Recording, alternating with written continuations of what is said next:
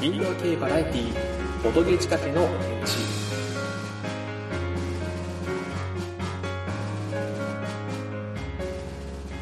この番組はちょっと偏った知識を持つボードゲームショップの店員がボードゲームと好きなことについて語るややマニアックな番組です。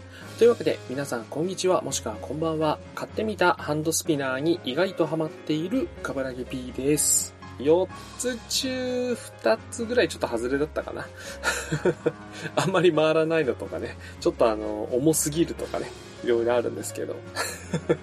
何の話をしてるんだっていう。まあとりあえずそんなわけですが、今回は前回に引き続きね、アナザーサイド、ガイサーサダコ VS カヤコの後半になるんですが、その前にね、ずっとホラーになってしまうのもあれなので、はい、一つボードゲームの話をしようかなということで、久しぶりに帰ってきました。ぼんやりボードゲーム情報ということで、このコーナーは、カブラギ P が独断と偏見でボードゲームに関する話題をピックアップ、いくつか紹介する広くて浅い情報コーナーです。ということで、今回は、イエローサンマリン札幌 RPG ショップの開店と、えーイエローサンマリンのボードゲー販売ランキングについてちょっとご紹介できたらなと思います。このコーナーなんですが、個人の範囲で調べた結果になりますので、情報が間違っている可能性や更新速度のおかげでですね、ちょっと情報が古い場合がございますので、その辺はご了承ください。そして、この番組の内容は全て個人の意見であり、いずれかの団体などの相違ではありませんというのを一応付け加えておきます。というわけで、札幌 RPG ショップが開店いたしました。まあ、この件に関してはね、本当あの5月のゲームマーケットで会う人、会う人にね、えー、カブラギ P 札幌行っちゃうの？頑張ってね。店長ですか？みたいなね、言われ方をすごいされました。まあ、行きません。私はまだ東京にいます。まあそうだよね。あの、イエローサンマリンのボードゲーム詳しい人って言ってもまあそんなにないので、で、そんな中にね、東京から離れた地に RPG ショップっていうのが出来上がるって聞いたらね、まあ、それじゃあ行くのは誰なんだっつう話になるわけですよ。はい。あの、もともと秋葉原にいたスタッフの方が言っておりますので、まあ、そこはご安心ください。ということで。えーそしてね、札幌 RPG ショップなんですけど、まあ、ボドゲと TRPG に特化した店舗になっておりますので、近隣の方はぜひお立ち寄りくださいということなんですが、まあ、この件についてはですね、もっと詳しく紹介している番組がございます。北海道札幌のボードゲームの今を伝えるポッドキャスト番組、朝までウボンゴさん。第48回にて、今回のその札幌 RPG ショップの開店について詳しくインタビューしておりますので、まあ、ぜひそちらをお聞きください。ボドゲーポッドキャスト界隈の中でも個人的に最もイケボなんじゃないかなと思っているモクソンさんがメインパーソナリティを務める番組でございます。もう丸投げですよ。開店してね、すぐにインタビュー会が更新されたので本当に驚きでした。あの、朝まで午後さん本当にありがとうございます。はい。というわけで続いては、イエローサンマリンのボードゲー販売個数ランキングについて。まあ皆さん知ってるのかな？お店だったり、まあツイッター上でもね、画像なんか上がったりしてるんですけど、イエローサンマリンの店内の方で告知しているボドゲーの販売個数ランキングというのがありまして、まあちょっとそれについて軽く触れたいなと思います。えーまず、このランキングなんですけど、結構気づかれてないんですが、全店共通の集計かつ流通入荷個数などの影響がもろに出ているランキングでございます。ご注意ください。例えば、ナンバ店でつぶやかれているボードゲームのランキングと、秋葉原のお店でつぶやいているボードゲームランキングにえ違いはございません。全店集計でございます。あ、そしてね、このランキングなんですが、集計期間6月1日から6月7日の1週間、週間ランキングとなっております。放送時期からするとね、ちょっと古くなっておりますが、ご了承ください。まあ、とりあえず紹介していきましょう。じゃあまず30位、えー俺のケツを舐めろ、ガールズパンツァー劇場版ボコ争奪戦です。タイトル長いな。はい。次、29位、えーニムと追加カードセット。えー28位がワンナイト人狼。27位がカタンのスタンダード版、あの赤い大きい箱ですね。そして26位が趣味人。25位がゲームジャンボリー第5号2017年春号。24位がお邪魔者日本語版。23位がニムト。まあ、これも日本語版ですね。えー、22位、キャットチョコレートの日常編。21位がコヨーテとなっております。まあ、注目としてはやっぱり趣味人ですかね。他は結構、まあ、定番商品なんかが並んでる中で、まあ、趣味人というね、話題を重なって、まあ、最初にね、情報が出た時にものすごいツイッター上でいわゆるバズったなんて言われてたものなんですが、ちょっとね、あの、大喜利系のゲームにしては高めだったんですけど、ここまでね、ランキングに今いきなり入るということで、非常に人気でした。さて、次は20位から11位まで、か、かって言いたくなっちゃうからね。はい。じゃあ行きます。20位、カルータ。19位、ゲットスイートラブ。18位、海底探検。17位が、Once Upon a Time 日本語版の基本セット。16位が、なんじゃもんじゃの緑。15位が、ゴキブリポーカー。14位が、なんじゃもんじゃペアセット。13位が、キングドミノ。12位が、ゲームマスター響き操縦編。11位が、ダイスフォージとなっております。定番品から新作がちょこちょこと入ってくるようになりました。20位から11位。あのー、まずね、カルータなんですけど、結構未だにタイトル名わかんない人多いですね。あの、よく言われるのは、カリ歌ありますかですね。あの、カルタとカル歌、カルータなんて覚えていただければいいんじゃないでしょうか。え、そして、実はダブルで入っているのはやっぱなんじゃもんじゃですね。これまた不思議なことに、まあ、ペアセットももちろん売れているんですけど、緑と白って2パターンあって、まあ、緑の方がよく動くという不思議。そして、えー、その他で言うと、ゲームマスター響き総集編。こちらですね、レディオ 2D6 でもおなじみの、はい、い、いつも聞いておりますが、えー、ニョニョンバ太郎さんがね、書いてます。これ今回のランキングにおける、あの、書籍ですね。あの、25位にもゲームジャンボリーという、まあ、TRPG とかも紹介してある、えー、雑誌になって、まあ、このゲームジャンボリーとゲームマスター響きっていうのが今回のランキングにおける、まあ、書籍部門ですね。はい。そして、ダイスフォージ。こちらも人気ですね。日本語版になっておりますが、相変わらずこのメーカーさん、ディクシットとかね、クシリット王国旗とか、まあ、あの、そういうの出されてるとこなので、あの、世界観も、やっぱ素晴らしい、徹底してますね。あの、12季節の魔法使いも一緒ですね。この世界観でギミックも派手そうに見えて、そしてゲームもしっかり作られてるということで、結構注目のメーカーさんなんじゃないかなと思います。はい。そして、いよいよトップ10でございます。10位から1位まで、えー、紹介させていただきます。まず10位、えー、アークライトさんでラブレター。9位はニューゲームズオーダーさんの発電。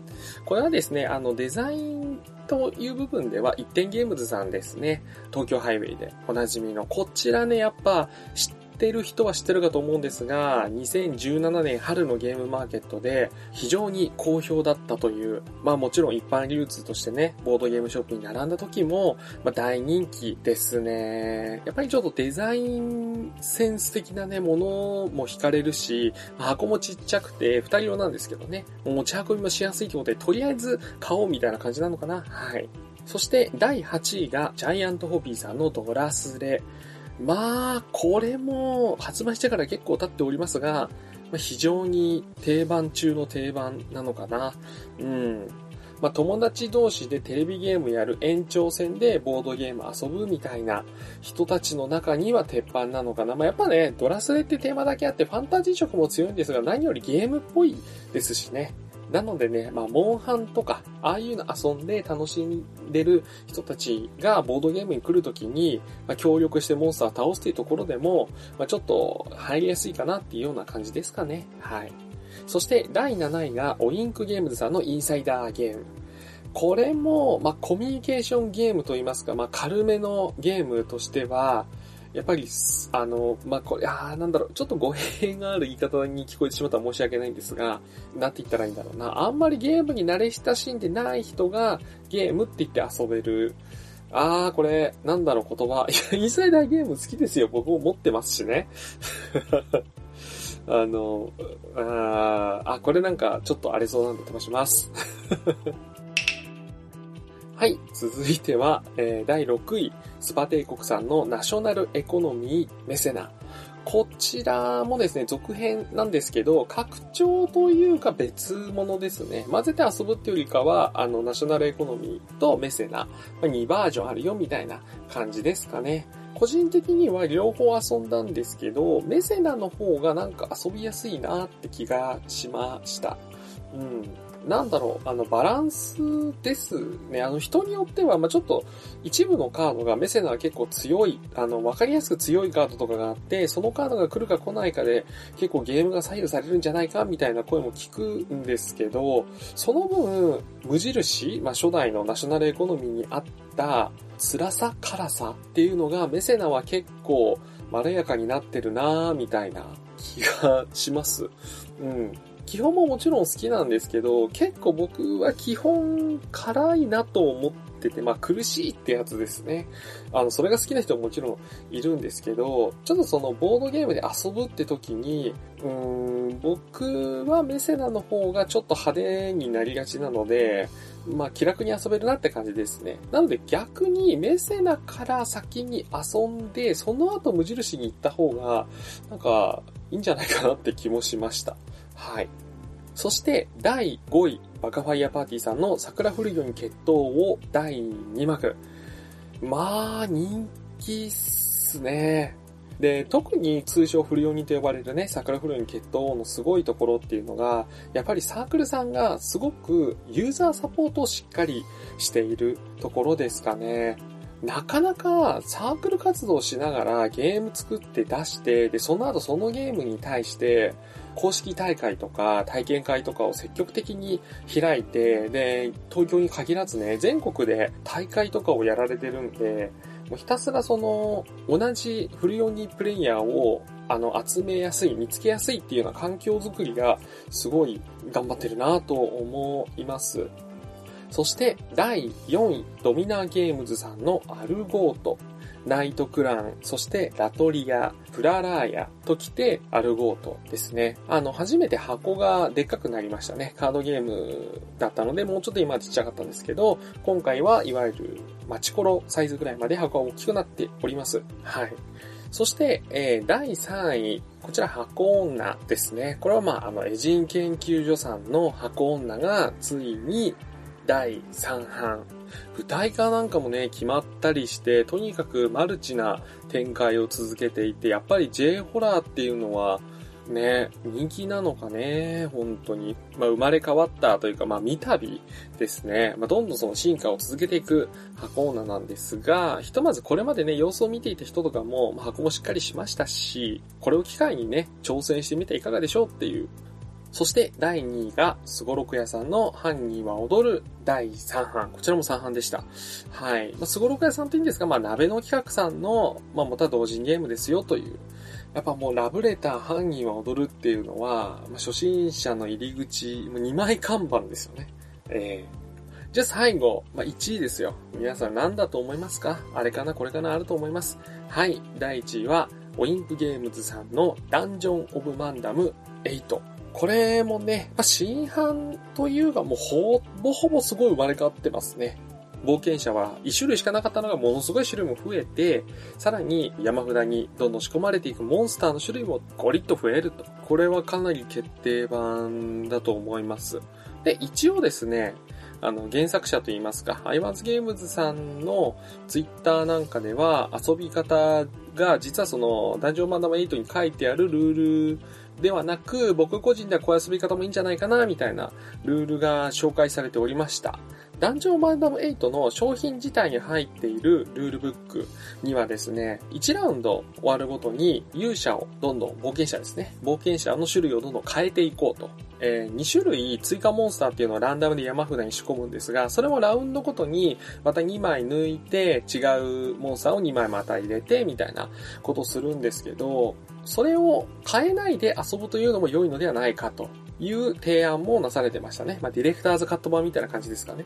個人的には、勇者はコロコロ変えた方が、まあ、初回で遊ぶにはなんかワイワイ感があって僕は好きなんですけど、追加モンスターの方は一回2種類入れたら固定した方がいいかななんて思いました。なぜかというと、追加で入るモンスターって結構新しいモンスターだけあって、テキスト多いモンスター多いんですよ。で、それをラウンドごとに変えちゃうと、手札を引いてね、それを山札に仕込むかどうか選択するときに、読んじゃうからバレるんだよね。なんか長めのテキスト読んでんな、あれ新カードだろ、みたいな。だって、ラウンドごとに新しいカード出ちゃうんだもん。そりゃあさ、読んじゃうよ、引いたら。っていうのがあるので、で、あといちいちそれを抜いて、2枚入れて、シャッフルして、だったらラウンド終わってその2枚抜いて、また新しいの2枚選んで入れてっていうのがちょっと個人的にはめんどくさいから、まあハウスルールに近いというかディレクターズカットなんですけど、まあ、僕としてはモンスターは最初に2枚ランダムで入れたら1ゲーム丸々固定した方がいいんじゃないかななんて思いました。というわけで、はい、30位から1位まで、もうとにかくずっと喋り続けて疲れてきました。というわけでね、この辺で終わりたいんですが、最初にね、流通入荷個数の影響がもろに出ますって言ったんですけど、それちょっと補足させていただければと思います。まあ、わかりやすく言うと、すごく面白いゲームなんだけど、10個しか、あの、入荷しなければ、10個売れたら完売はするけど、結局ランキングには入れないんですよ。面白くても。なので、そこをちょっと頭に留めておいてほしいなっていうのが僕の思いです。そしてあの、こんなランキングを紹介してている僕が言ってしまうのもなんなんですが、あくまでランキングは参考程度に留めておいていただければなぁなんて思います。うん。まあ、その入荷数の問題と、あと実は、じゃあ、このランキングに入ってないゲームは売れてないのかっていうと、そういうことでも実はなくて、あの、若干商売的な補足をさせてしまうと、やっぱりね、1000円のものが10個売れたら1万円ですけど、1万円のものが2個売れたら2万円なわけですよ。そうなると、大きいゲームの方がね、売上金額というものは、実は少ない個数でも結構いきますと。まあね、ちょっとこういう話をするとあれなんですけど、まあ、売れ、売上額というか、販売額ですね。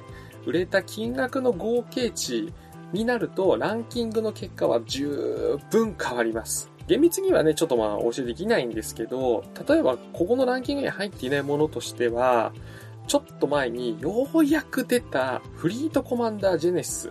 あちらがですね、1万円以上するんで、売上金額ランキングにもしなると、ガンガン上位に行きます。あとは、えー、ハートオブクラウンとか、枯山水とかもね、ランクインします。やっぱりそういったちょっと金額の高い作品なんかも数は売れてないんですが、そもそもの金額が高いので、えー、ランキングが変動するよとまあ、つまりね、何が言いたいかというと、まあ、個数であくまで判定しているランキングなので、じゃあ売れた個数ではなく、販売額の合計で計算をしてしまうと、このランキングには入っていないものがガンガン入って、このランキングで上位にいた作品が、えー、ランク外になるということもありますよというのを、ちょっと覚えておいてほしいなぁなんて思います。なんかさっきから全然ランキングを否定しまくっとるけど、いいのかこれ。ランキングを紹介してるのに。というわけで、まあちょっとね、え、ボードゲームの話題を話させていただきましたので、いよいよお待たせいたしました。えー、貞屋の後半戦ですね。あ、これね、そう。ちょうどね、今、貞子 VS かや子なんですけど、これ現在 Amazon プライムビデオで配信中らしいんですね。これタイミング良かったな、偶然なんですけど。はい。なので、レンタルで見たりね、あの、もちろん DVD を買ったりするよりも、とりあえず見る分には、敷居がかなりぐっと低くなっているタイミングですので、興味ある方は、あの、見てみてはいかがでしょうか。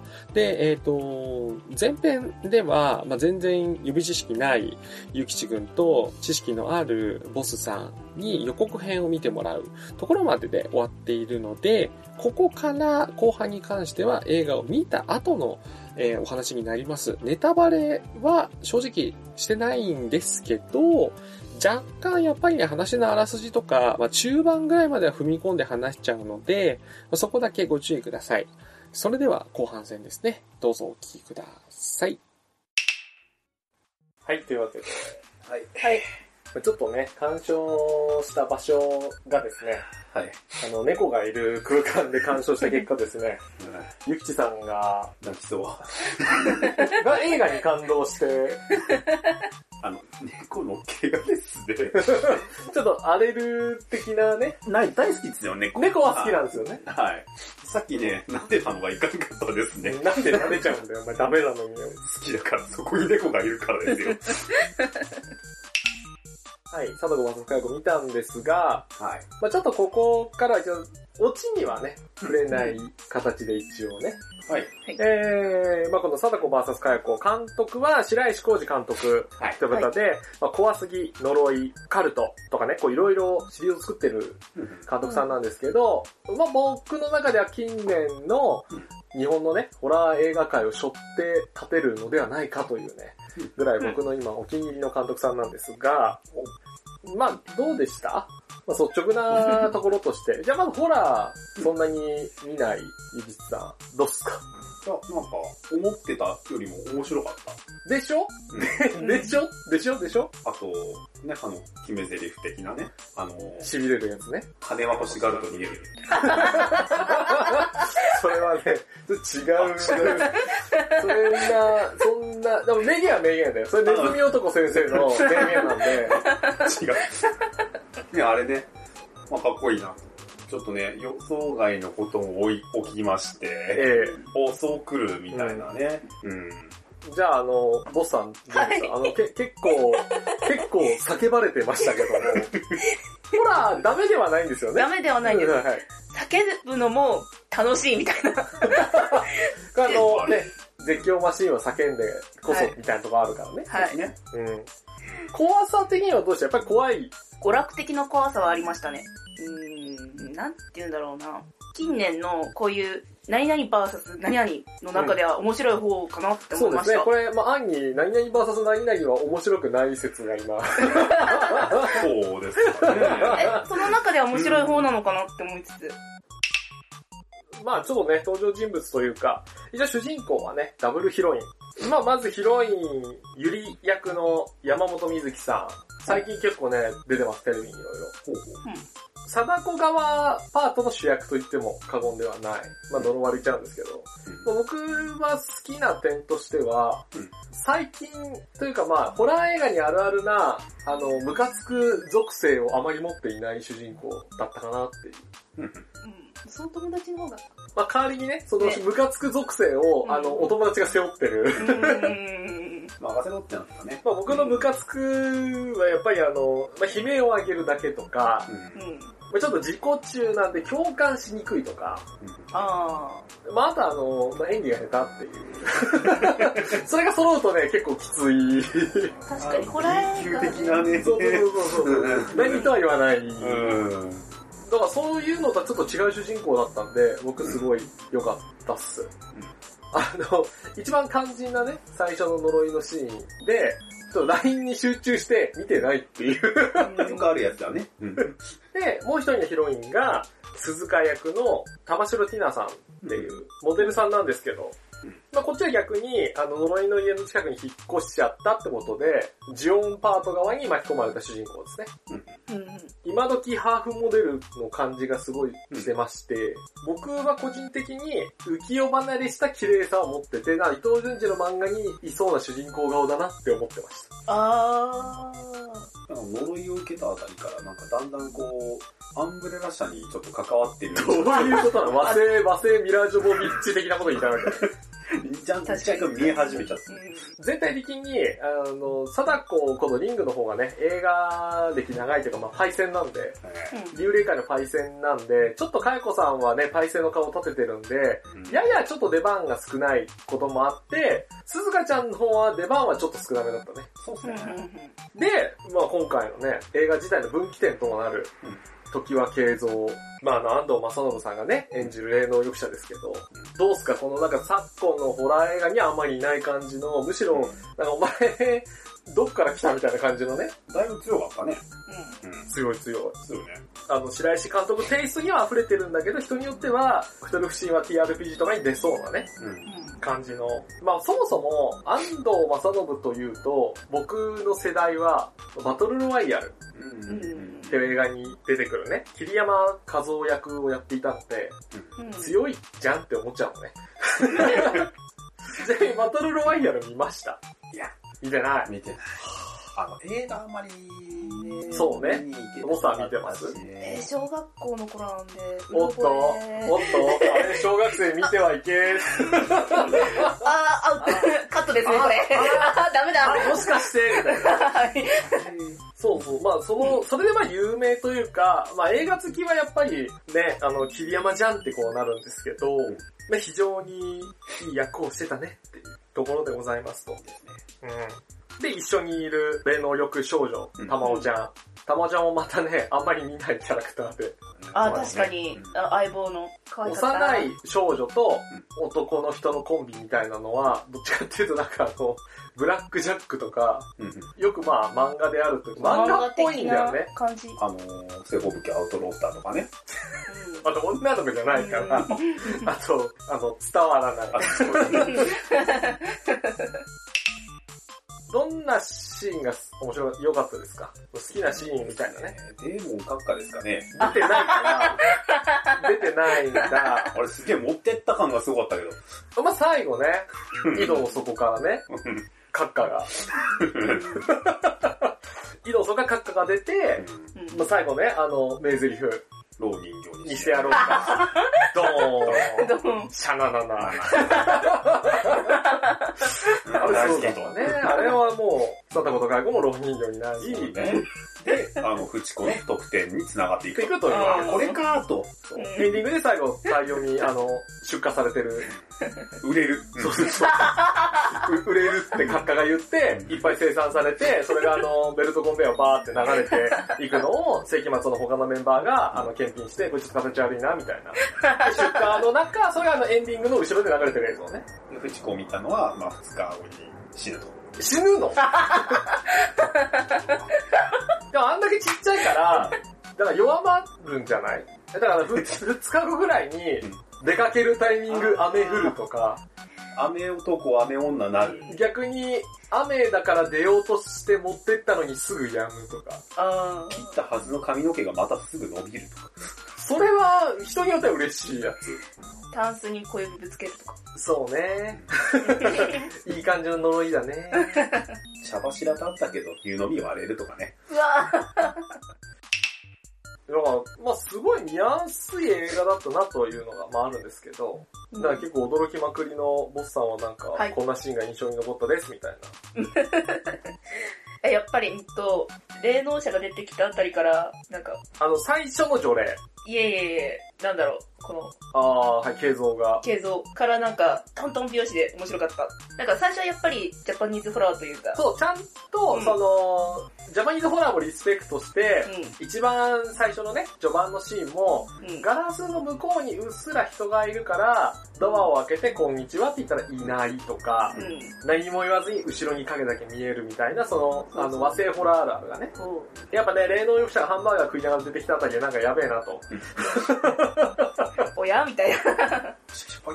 ねそこら辺のなんか、切り替えが面白かったなっていう、ちょっと思いましたね。まあもちろんホラー映画が怖いんだけど、まあ怖さと、まあちょっとした、まあ話題とまでは言わないんだけど、なんか、お遊び感がね、僕は良かったですよといううん。うん。ところなんですけど、まあちなみにあの僕これ 4DX で見まして、は映画館で。あ、は 4DX って体験されたことあります？あ、ないです。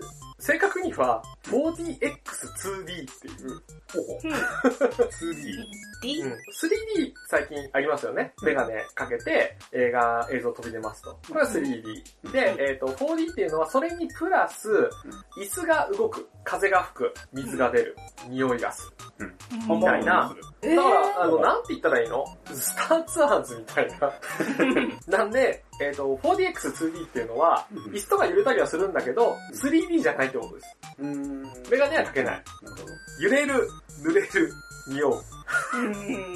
濡れる。けどさ、この映画ってさ、スターウォーズとかだったらさ、それ戦闘のシーンとかで揺れたりさ、風吹いたりってわかるじゃん。でもこれ、もういいホラー映画じゃないですか。うんどうすんのってならないですか？いや気になる。不安を煽るシーン。例えば最初に鈴鹿が呪いの家うん。に着いた時に、なんか怪しい感じするって家を見上げるシーンとかに、椅子がゆっくり傾いていくんですよ。へー。正しい位置に座っていない不安感をこう連動して煽るみたいな。ほう。思いっきりガタガタ揺れるシーンはそんなに実はない。ほけどちゃんと椅子はこういろいろ動く。で、あと、あのね、正確にはわかんないと俺そんなに鼻がね、弱い方なの。鼻水グズグズなんで、鼻弱い方なんですけど、うん。多分、貞子が出てくる時とか家に入った時で、うん。独特の匂いを出してたような気がする。正解がわかんないんだけど、フローラの香りだから、貞子の髪が、ね、貞子の髪出てくると爽やかな香りが、あのね、某石原さとみさんの CM みたいな、あの、ふわふわふわっていう、髪こうやった瞬間も貞子髪質サラサラみたいな、いい匂いみたいな。なる。のではなんか、なんだろうな、何の匂いかわかんないんだけど、とにかく、あの、そういうシーンごとに匂いは確かに使ってほんほんう。うん。た。なんで、まあ、結構面白かったけど、水問題ね。男子はあんまり気にしないんだけど、うん 4DX で水かかるんですよ。ズブズレにはならないけど、まあ、霧みたいな感じとか。えー、ちょっとやだなあの、そう、女性はちょっと嫌じゃないですか。弱ったらなんか黒い涙が流れてるとか。そのレベルでは濡れないんだけど、目がパンダとか、もう、やだ。そこまではないんだけど、やっぱ人によっては、例えば、その、宿毛矯正みたいなさ、パーマかけ。たりさ、ちゃんとね、あ、ヘアアイロンかけてる人とかはさ、にね、湿気はやっぱウィークポイントなわけですよ。うん。だけど、めっちゃ濡れるんですよ。で、一応、ボタンの操作で、手元に、あの、水オフにできんの。うーん。で、あの、僕の妹も、ちょっと一緒には行けなかったんで、一人で行ったらしいんだけど、一人で。そう、一人、貞子 VS カイ俺があの、絶対 4DX で見ないとダメだよってうん言って行ったらしいんですけど、うん。あの、大変面白かったんですが、うちの妹はちょっと水嫌なんで、水 NG ってことで、水切ったのね。うんだけど、左右切らないと、まあ、かかる よね。だよね。とで、席の右左がオンにしてると、結局、霧状のやつはかかるわ。で、やっぱね、結構なんだかんだで、まあまあ濡れたって言ってた。で、隣の人も切ってもらうか、あの、端っこの席に座って、片方の人に水を切ってもらうかしないと、結局濡れるっぽいっす。いや、だけどね、家じゃさ、できないじゃん。うんだから、まあこういうの映画でね、体験するっていうのと、お化け屋敷っぽいのかなとか、まあちょっとホラー映画と 4DX ってどういう組み合わせなのかなと思って見たんだけど、まあそれ非常に面白かったですよ。うん。うん。で、これあの、まあ絶賛ね、ブルーレイ DVD 発売してるんですけど、まあ結構あの、買ったらね、あの、もやもやした気持ちになりまして、これをね、ちょっとね、このもやもやした気持ちを共有したくて、ちょっとお二人にも見せたかったんですけど、お何が出てくるこれ？なんだろう。買うとですね、なんか怪しげな、え？あら。なんかあの、厳重に、まあ、ちょっとこういう古墳みたいなものが入ってまして、なんか開けたらやばそうな、封印されてますみたいな。うんうんちゃんと赤い紐で縛ってあって、急に救急の水で書いてあって、うん。まあ開けてはいけないんじゃないかみたいな気持ちになるじゃない。で、これじゃあ、中なんだと思いますっていう。映画のチケット。貞子の髪の毛。髪の毛あればさ、年をぐらいだったら退散するぜぐらいのさ、あのうんパワーも持ってたし、うん。切り離してもなんかトカゲの尻尾みたいに動いてたし、うんだからそれ何入ってんだろうってさ、すげえ、これドキドキしながら開けたらですね、あのー、貞子とかや子の生写真、え あと年を付きです。やだ これを一人で買って、開けて、これを見た時の不思議な気持ち？これは何なんだろう？嬉しいとかでもない。悲しいとかでもない。言葉では言い表せない何かを一人で感じてた。期 待を返せと。どうしろとか。いや、それは写真立てになんかこいやいやちなみに後日談というか、実はその後ですね、これ実は撮影に使っていたうん呪われた家ですね。あのね、古民家を借りて撮影してて、後々ね、あの僕当時リアルタイムで見たんですけど、スーモかなんかに出てたんですよ。う。へ貸し出しますって言って。写真見るとうん、すごくよく見た階段がうん裏手に井戸はないんですけど、うんなんかすごくね、映画の撮影にも使われました物件ですって書いてあったんだけど、まあ明らかに、定か屋のあれやん、みたいなうん感じになってて売りに出されてたんですけど、うんどうです？それ、じゃあここに暮らせますよって言ったら暮らせます？ボスさん。嫌です。いや、映画だよ。え 映画の撮影使っただけだから。え、だって普通の穴に穴開いてるしさ。その状態じゃねえよ。あの脆さは映画用のなんかどうにかしてるよ。あ、そう？うん。あ結構綺麗だった。あ、結構綺麗だ。うん。あのちなみにうちの妹は断固無理でした。あの映画の撮影で使われたとはいえ、これ安くても嫌だと。ーうん。嫌です。ボスは嫌です。いや、なんか、昔からあるじゃないですか。なんか撮影で使ったら本当に出るようになっちゃったみたいな。だよね。うん。僕は結構楽しそうだなっていう。死にたくない。でももうなんかね、家裏売約済みというか、すぐ決まったらしくて、鍵つけた人が。うんねホラーファンだったらなんかさ、バーベキューとかやりたくなるじゃん。庭で。あ、庭で？家じゃなくて？いや、家で 焼肉。家の中ではやらないけど。もしかしたらもうやめろって介護出てくるかもしんないじゃん。いぶされて。外でやれって。いぶされて出てくる。それはないでしょ。うん。はい。で、住めます？あんまりかななんかあんま住む気は起きないね。安くても嫌だ。うんあの広いけど、2階建てですから。うん僕は結構面白そう。でもまだ今さ、ネットで調べてみたらさ、買い手はつくんだけど、すぐにまた売りに出されてたらさ、え、やだやだ、絶対やなんだろだ。う、なんだろうってなるよね。いわくつきじゃないです買か。った人いるんじゃないあれの？あれ？なんかまた売りに出されあれ？みたいな。でもね、ほら、聖地巡礼、うん君の名はみたいなさ。え、それで毎日いろんな人来てたら逆に嫌じゃないですか？家覗かれるんすよ。でもさ、生だってさ近所のさ、うん。ガキンチョとかがさ、来てさ、お前はいでよやだよっていうのをやってるわけでしょ？多分。お前んちおっぱけ屋敷とか。もうそれだよね。本当だよどう？定かよが。猫にすげえ目で見られたんだけど。ちょっとね、そうだね、なんかバレるの嫌だね。パンツとか見られるんですか？貞子の、貞子の下着、やだやだやだやだ。やだ。かよこの、盗んだ泥棒が変死するっていう。呪いの、呪いの下着が生まれるす。ごい嫌だ。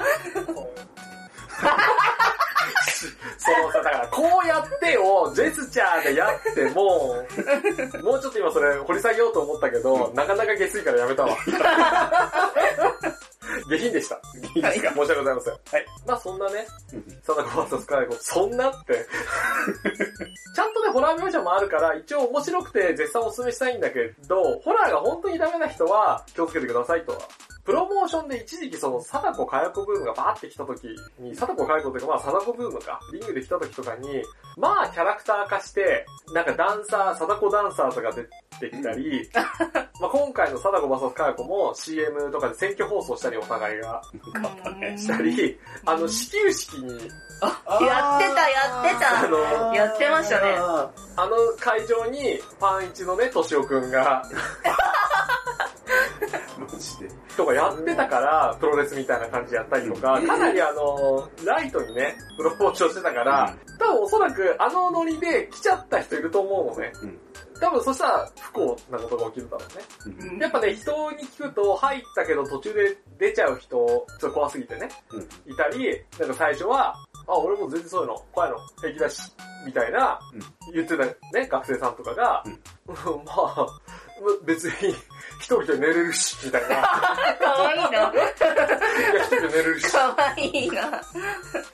っていうようなね、お話も聞いているので、やっぱ体勢のない人はちょっと、あの、お気をつけくださいとは思うんだけど、まあちょっとでもね、ホラー映画見たことある人。で、もちろん今回、ね、ジョーモリンゴを見たことないっていうゆきちさんも、まあホラーエンターテインメントとして普通に楽しめたよと。うんで、個人的には、これを見て面白いなと思った人は、あの、白石浩二監督のね、別の映画なんかを見ていただくと、非常に面白いですよということを、まあ一言付け加えて。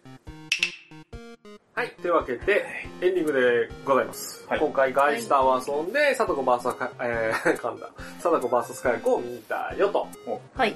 いうわけです。うんはい、じゃあいつものちょっと言わせていただきますね。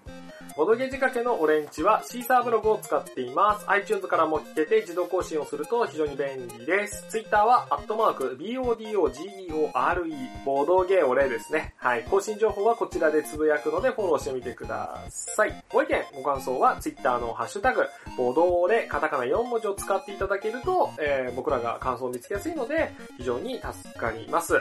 えー以上、ボドオレことボドゲ仕掛けのオレンジでした。今回喋ったのは、カブラギピーと、ゆきちと、ポスト。と、何か言う 怖い怖い。映画見た後だから怖い。はい、はいでした。はい。すごいね、なんかラジオみたいだね。お、う。うんん。本物。さよなら。あ？あさよなら あ、さよなら。さよなら。はい。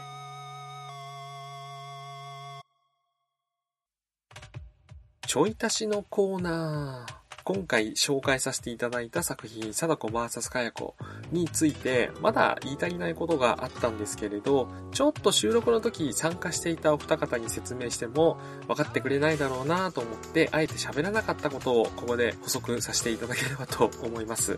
実はですね、同じ白石監督作品で、カルトという映画があるんですが、カルトという作品も、ま、現代を舞台にした、まあ、J ホラー的な作品なんですが、ここにですね、まあ、あの、知ってる人しかしわかんないと思うんですけど、スーセイの雲水という霊能力者が出てきます。で、この雲水役を演じた山口茂弘さん、そして時は慶三役の安藤正信さん。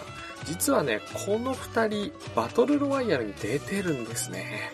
まあ、安藤正信さん、桐山和夫というね、かなりの最強キャラを演じた方なんですが、対してカルトに登場した雲水役を演じた山口茂弘さんなんですけど、この方、バトルロワイヤルに出てたんですが、多分覚えてる方はあんまりいないんじゃないかななんて思います。一応生徒の中にいまして、はい、ここであの、映画好きの方は、バトルロワイヤルをちょっと思い出してみてください。いたかな数星の雲水さんいたかなはい。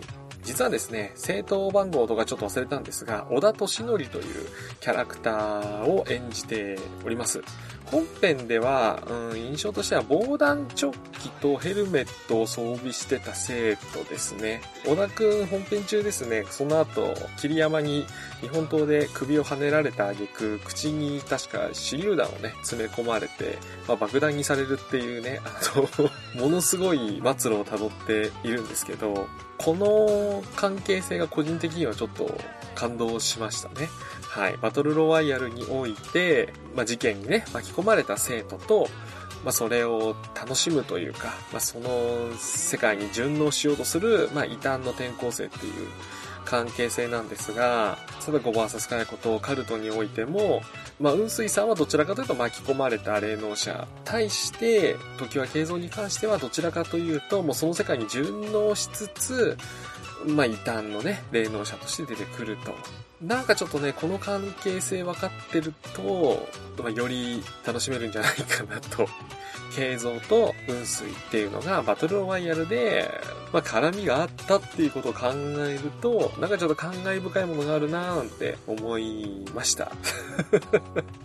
この情報を聞いてなるほどってなる人いないと思うんですけど、この番組はね、マニアックな番組ですって言ってるんで、以上、ちょい足しでございました。